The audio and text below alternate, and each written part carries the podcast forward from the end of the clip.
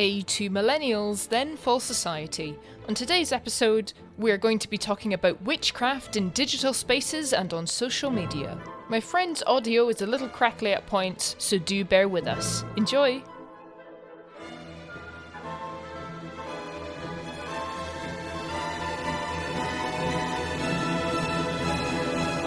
As always, welcome back to the show. This is really exciting as we're rolling in with season 2. And today I am joined by the amazing... Hi, I'm Ruby. and yeah, we're going to be going over something which that I don't know a lot about, but is very close with yourself and some of our friends as well. It's a little bit about witchcraft and more of the spirituality behind it, would you say? Yeah, I think so. I mean, I've been identifying as a witch for a couple of years now, and I think generally nowadays a lot of people our age will relate it to that understanding of spirituality and not so much the, spooky, satanic panic that maybe would have come in other people's generations and in history. Yeah. And again, keeping within the theme of limits, as if you're an acute listener, you will know this. We are going to be talking a little bit about the more digital elements because, of course, we've all been stuck inside for basically a year now. And so I think it's maybe a good time to assess how the spirituality and how maybe more pagan, witchy ideas sort of go into that. So if you could be so kind, Ruby, can you tell me a little bit about witchcraft itself and some of the practices that you do, but also that are sort of a bit more commonplace? Yeah, so witchcraft exists on this big, big umbrella term, I think. I think if you get 2 or 3 witches together and ask them how they define it, you'll get 3 different answers. For me, kind of generic, it's about using supernatural means, however you want to describe that, to achieve my goals, whatever they may be. What this means in practice is I do spells, which might be burning some things, lighting some candles, doing all these really focused visualization practices.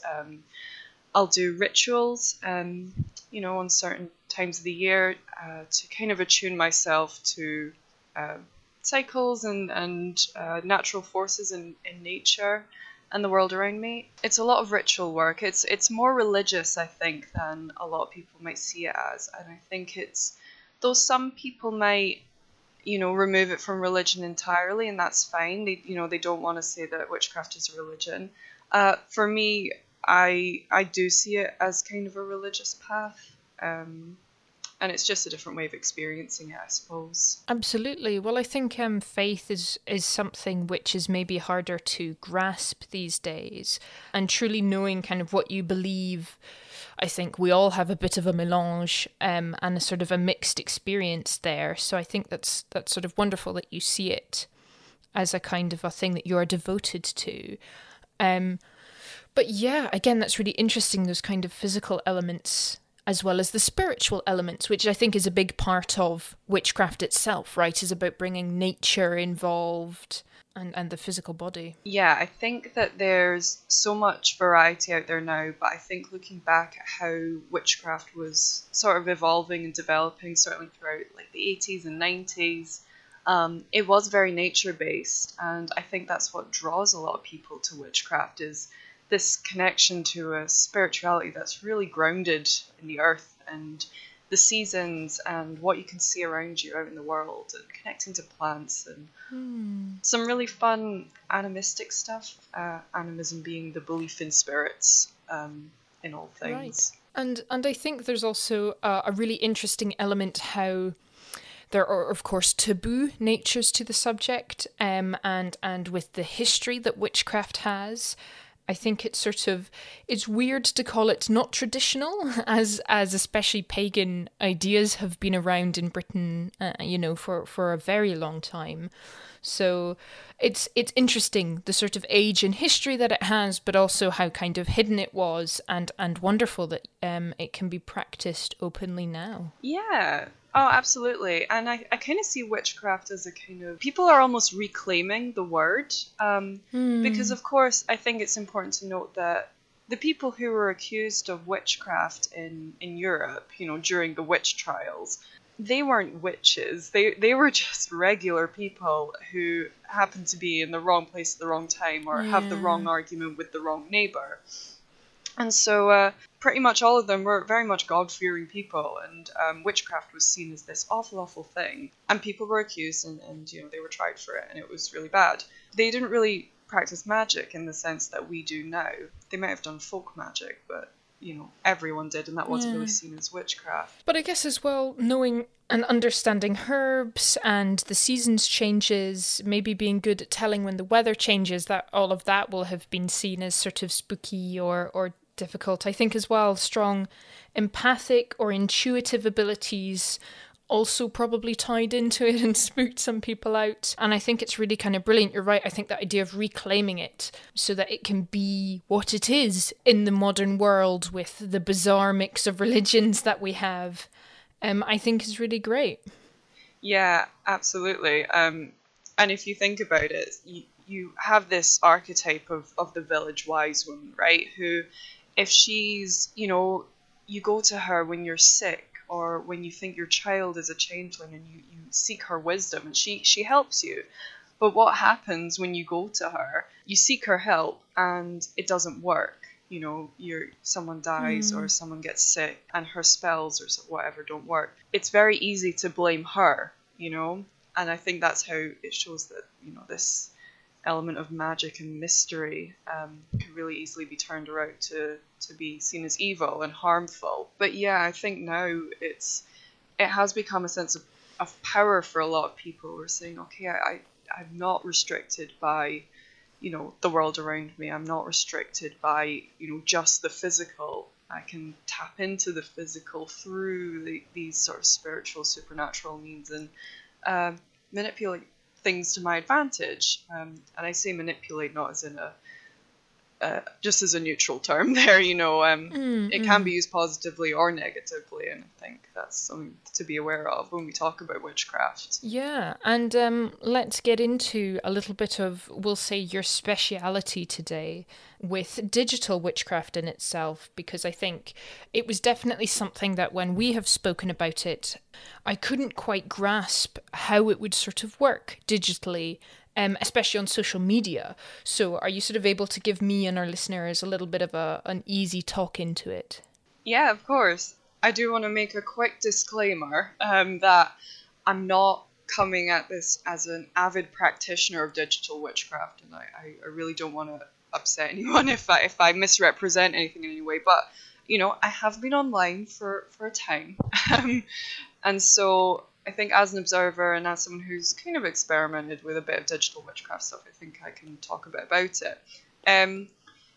I think it's just the broad idea is that you're using tech and using digital media to do spells and to do magic, and to engage in all the things that go along with rituals and non-digital witchcraft practice. Let's call it traditional physical witchcraft. How I've seen it manifest in so many ways. One of the things that I do and a lot of witches do is we have altars where we it might be a focus for connecting with a deity or an entity of some kind, or it might be a workspace. For a lot of us, it's a mixture of both. And I have seen people using video games to make altars, if it's something quite creative, like I've seen it on Minecraft, I've seen it on Animal Crossing New Horizons. Wow, right. And there's this kind of gradient there. I think some people do it just for the aesthetic purposes, like they're just making altars for fun, they want to get that witchy aesthetic, which I think is so cute. And other people, they'll use it as a, really physical means. This is my altar. Just because it's on a computer screen doesn't make it any less of an altar. Well, again, I think what you said at the start is it's about the power that you give it, right? It's about your practicing. It's about the energy which you're giving into the practice itself, right? So I guess whether it has a physical domain or whether it is, physically somewhere, but in a digital sense, it's kind of the same thing. Yeah, absolutely. And I think an interesting discussion that I had with someone recently was about, I'm worried I'm going to mispronounce this because I've never said it out loud before. I've only ever read it. Egregore? Do we need... Sorry? Do we need to get text to speak? No, I think it's egregore. Okay. Perfect. So yeah, egregores, I think, are basically deity-like entities that are created by people in a way, or another word might be thought forms. And you might have egregores if you're working in a group, for a really long period of time. There's this kind of energy that's created when you work with the same group of people that can almost be its own separate entity with some kind of consciousness, if that's what you want to call it. So we were talking about digital altars and how in that digital sphere are you working, if you say dedicated to the goddess Aphrodite, if it's on a computer, are you dedicating this altar to the goddess Aphrodite or an egregore of this digital Aphrodite? Almost this other version of her that exists in cyberspace. Yeah. I think it's an interesting thing to consider is because it could be very much similar in what you're actually doing, but just it's because of the means that you're using to tap into this deity, it manifests slightly differently. Yeah, because of the platform itself, it changes the energy. And I think that's something as well I'd like to ask a little bit about. In terms of social media itself, how do we sort of see the sharing of the ideas of witchcraft or the communities that are made? How do they kind of interact in that digital space? Because I think a lot of what I know about Beltane and Samhain and the kind of events that we have going on here in Edinburgh at the pinnacle turning of the seasons is very much physical presence in a specific geographical location. So how does that kind of manifest on social media? The online world of witchcraft it's growing and growing and growing. I've been a member of several online communities for witches over time. I spent time on an app called Amino. I'm kind of delving into Twitter a bit more and Twitter witchcraft.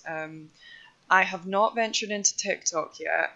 It scares me if I'm being quite honest. That's very fair. I think one problem with TikTok, although it does happen in other communities, I've seen it happen quite a lot, but especially so on TikTok, there's a lot of misinformation and a lot of there's a lot of fear mongering. There's a lot of people, because a lot of these topics are really quite nuanced, and you can't really get that kind of nuanced detail on a platform that only supports 10-second videos or however long it is. So people are giving out this snappy, fast, jazzy information that's really fun, but isn't necessarily true or helpful. Right. But because it is really accessible and really fun to digest, it draws a lot of people in. It draws a lot of younger people in. I think it's quite interesting that in person, when I've, before lockdown and everything, I was going to real life events and meetups for witches and pagans. Well, I think that's then quite interesting because social media, as you said, is sort of so quick and snappy, and it really is a kind of a different generation. But I think in that we're already starting to see some of the limitations that a purely digital experience might have with having sites like TikTok and Instagram be very image and video based, but also incredibly quick. But then you're right in saying there is an interconnectedness, there is an ease of access that maybe witchcraft had never had before. I think the secrecy is gone, so it's about trying to find that wider community. But that's interesting that you're saying it's a much older demographic. Yeah, I think it's about how we're sort of consuming information and how we're learning. I don't see, the communities I'm in, it's pushed that, you should do lots of reading and, reading books. But I think a lot of beginners might come in and see, there's so much easy information to get from Instagram and TikTok and, all these websites and blogs. It's so easy to become a witch talker or, an Insta witch now. And the problem is, you can get a lot of clout from that, and you can get a lot from having the right aesthetic.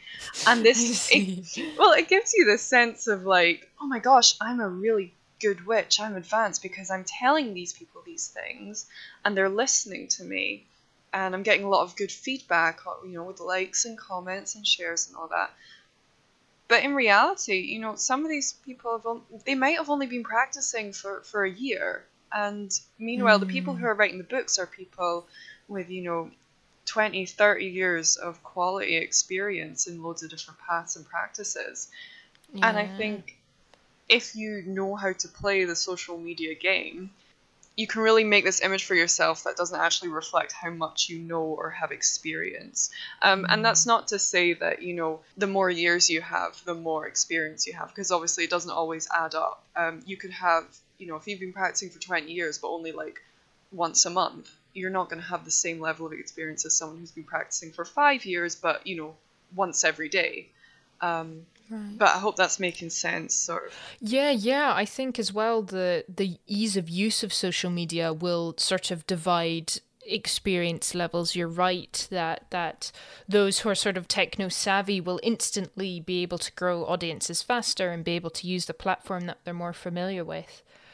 I think what's interesting in that is I guess I'm trying to draw similarities. There's sort of something kind of archaic in that the knowledge is within the community, that the knowledge is within the people and the practice, that there is experience to it rather than necessarily I have read this and I know it. There's a need for the physical presence or the physical practice, or digital but still physically doing it, rather than just keeping it in your mind.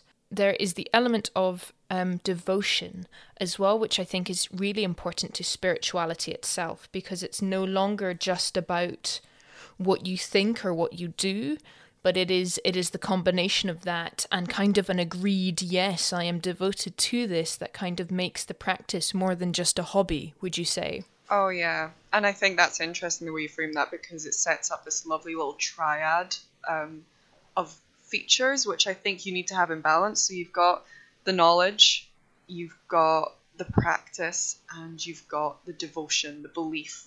So that's really nice the way you've set that up, Louise. You've got to have, I think the problem is, and there is a term that gets thrown around sometimes, which is armchair paganism, or armchair witchcraft. I don't really like that, because it's a little bit, I don't know, there's ableist connotations there that I'm not really a fan of, and I also don't think it's necessarily a bad thing, but it gets framed like that a lot. It's this idea that you do a lot of reading and you do a lot of talking about witchcraft, and you do a lot of, chatting about it online. You say like, oh, it's this festival tomorrow, what's everyone doing for it? Oh, I've read this about this. And you have all this knowledge, and it's really good, useful knowledge. But if you're not actually doing anything with it, where do you go from there? How, if you're not having these real physical experiences, how much value is really in that knowledge that you can share with people? Yeah, I think that's quite an interesting thing. And I think if you are someone who really loves reading and digesting all this information, talking about it, but just doesn't like practicing, I think that's fine. But I think there's an element, you've got to have some kind of honesty about that, and within yourself as well. And yeah, there's also got to be the devotional and belief side of it. You've got to really believe in what you're doing, and I think that's just a fundamental thing about witchcraft. If you don't 100% believe that what you're doing is real and working, especially in the moment of doing spells. If you've got to cast out all doubt from your mind, or else things just tend not to go the way you want them to, certainly in my experience. I think that is a bit of a limitation with digital witchcraft and witchcraft on social media, is because it does inadvertently encourage you to talk more about witchcraft than to actually do it. You're talking about all these really intimate relationships with the gods, but are they really something that you should be sharing and talking about if they're as intimate as you describe them to be? Yeah, well, I think it's spirituality, and I'd rather, or I guess I will be using the term spirituality to try and capture religion and belief as sort of one. That I think the spiritual experience is something that's very personal. I think especially meditation, sort of the thought process and experiencing of how we view the world is incredibly personal.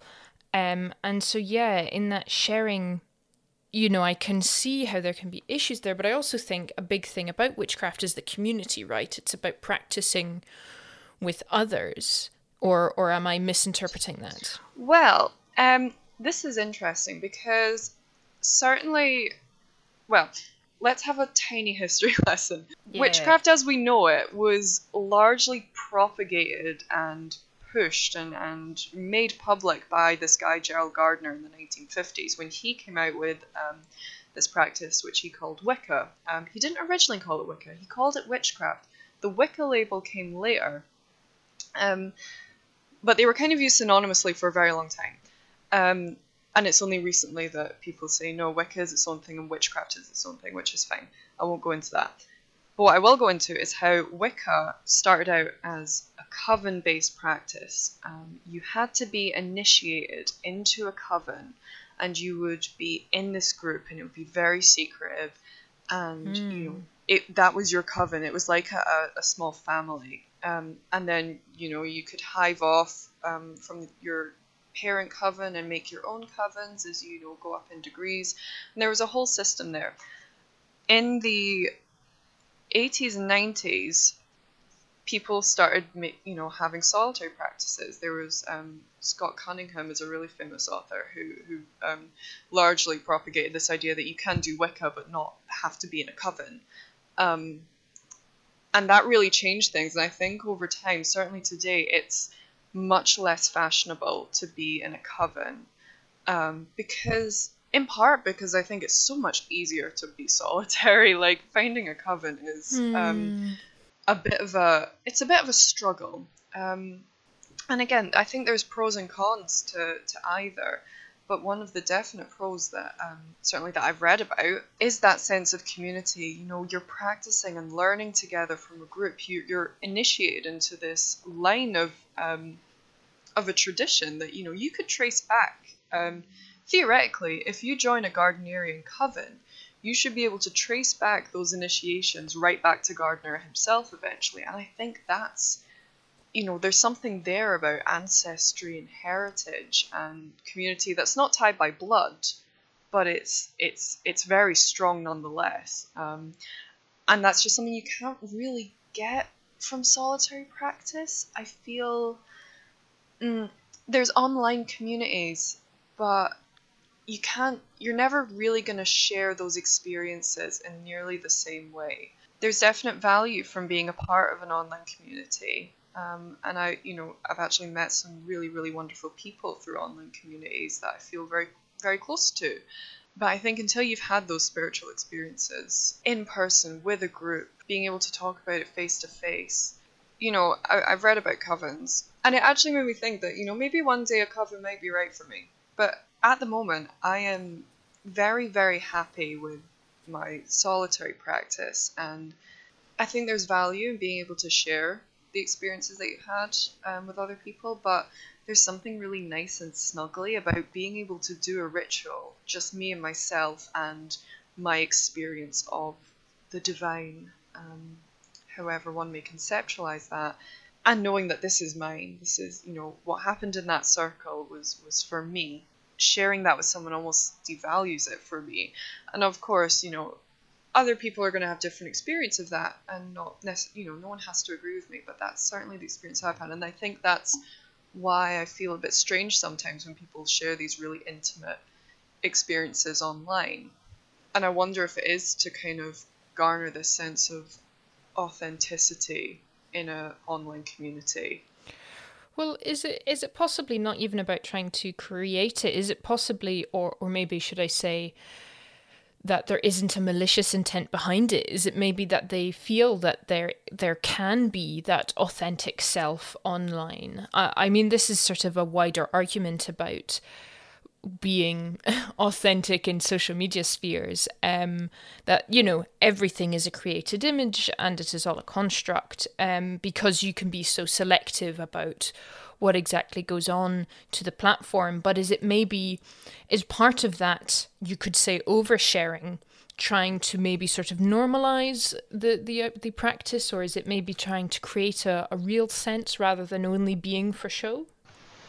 See, that's very interesting. And I think I don't have a solid answer, because I think for our generation, people younger than us, there is so much tied to who you are as an online personality.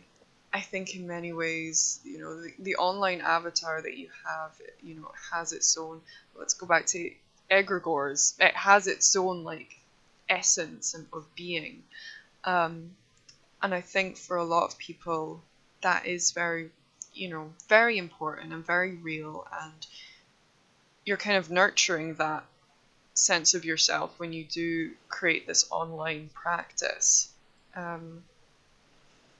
want to quickly diverge a little bit, just because I feel like I'm talking a lot about, the limitations of digital witchcraft, and why it doesn't sit super comfortably with me. But I feel like I should have mentioned already, because I think it's very important, is that digital witchcraft is brilliant for accessibility. I think I maybe touched on it before. But one of the things I'm very passionate about is making things accessible for people with disabilities or neurodivergencies, just whatever it might be. I think the fact that we have these social media outlets now, and ways that we can use digital media for witchcraft, I think that's brilliant for accessibility. I think if you're not someone who feels comfortable or safe going out into public spaces, or even, right now when, there's been a lockdown, you cannot absolutely go out and meet people in person. But you can still find these communities and learn from people and attend talks and conferences and do all of these things entirely online. And I think that's brilliant. There's, you might not be able to write for long periods of time or find it really difficult with, spelling or reading, but it's fine because you can, use Google Docs or, apps on your phone to keep a grimoire or, a kind of witchcraft journal, and that can do spell check and things for you, and you can make it really pretty and gorgeous with all of these pictures and artistic drawings and everything that maybe you just wouldn't be able to do using physical means. So I did just want to give that a quick shout out, that I really do appreciate how accessible digital witchcraft can be for people. Not just for people with disabilities or additional needs, but for anyone. Yeah, and I think that's something that sort of comes with technology in general, is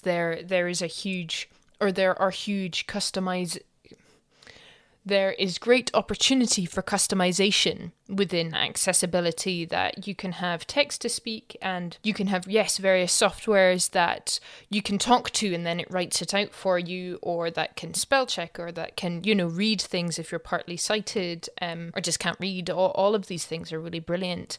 And so would you say that, because I think witchcraft has an empowering element of its own, would you say that this sort of added digital accessibility adds to that empowerment, or would you say that is just goes inherently with witchcraft itself? That's interesting. I would say that there's an element of empowerment that goes with witchcraft in itself. Certainly, in my own experience, I often get very stressed with university, and I feel very disempowered. I feel worried that I'm not going to get things done in time. I worry I'm not capable.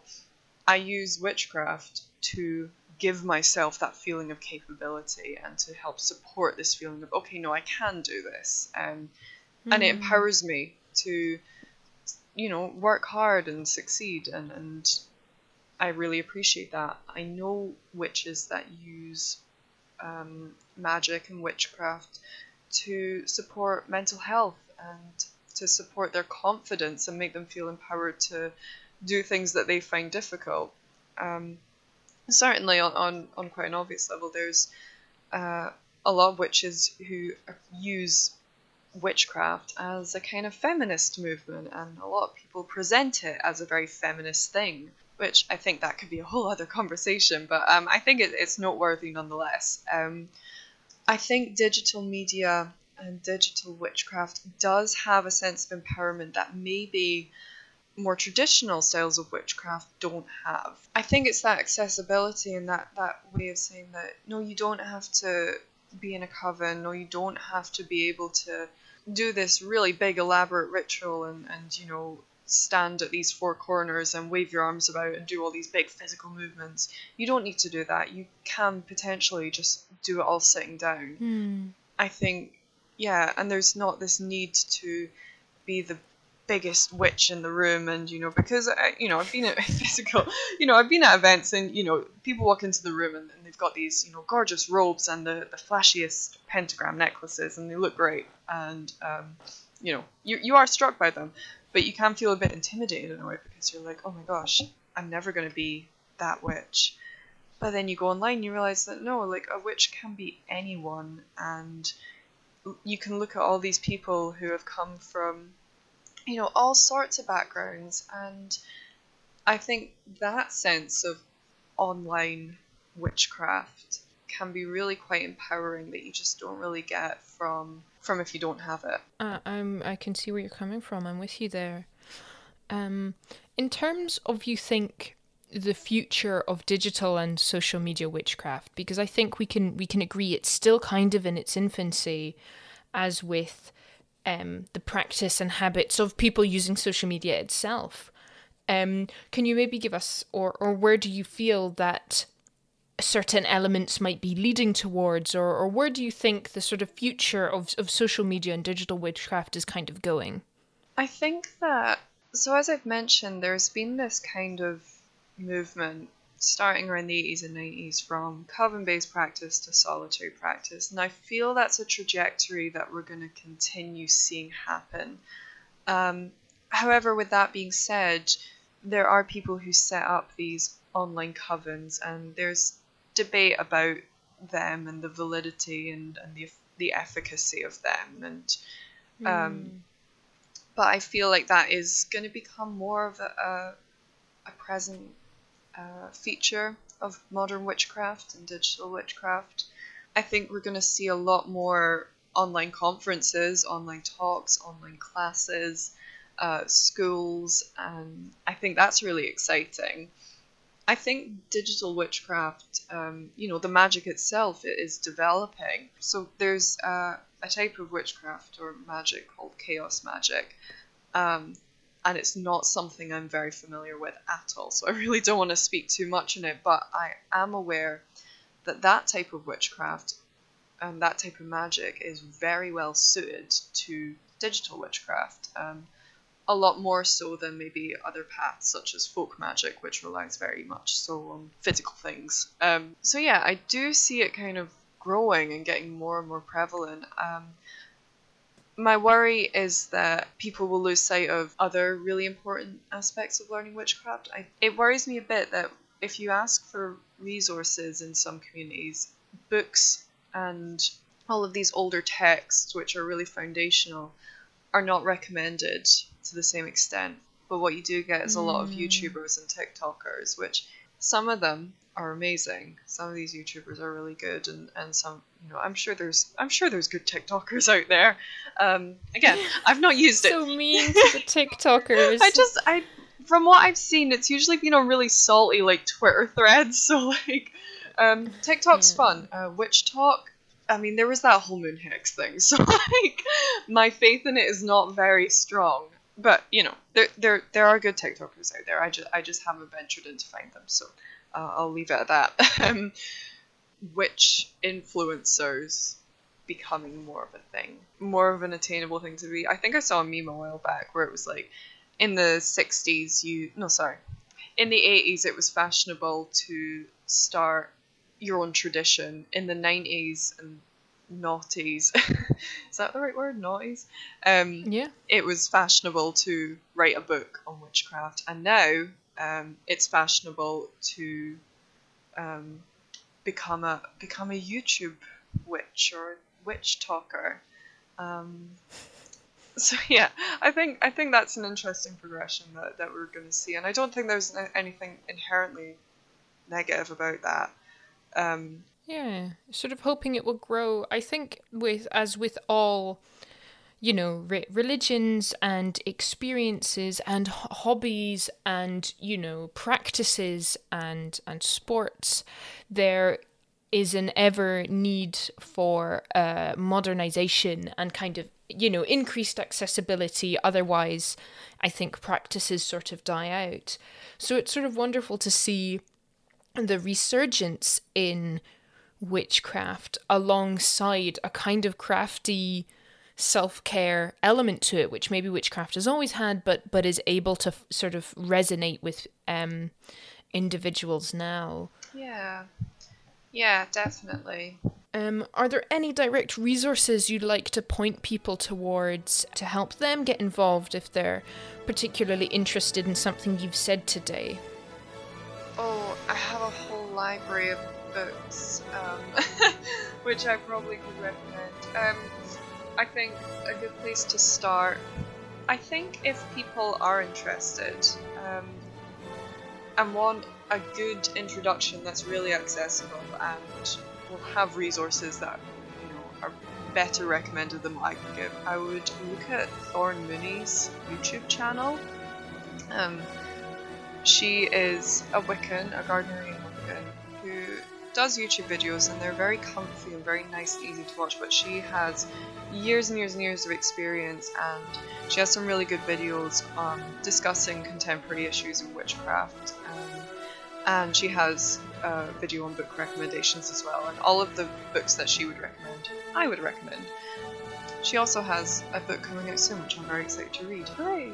I think that's my only... Yeah, I think there's nothing wrong with exploring it and seeing if it does work for you, and if it doesn't, that's fine. Absolutely. I mean, witchcraft isn't for everyone. Not all of us can wave our hands about and say some magic words for half an hour and, you know, feel totally sane afterwards, but...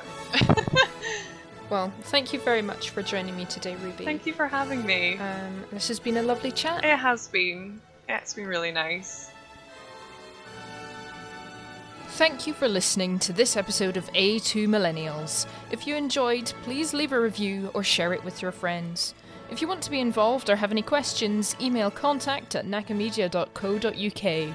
Bye for now.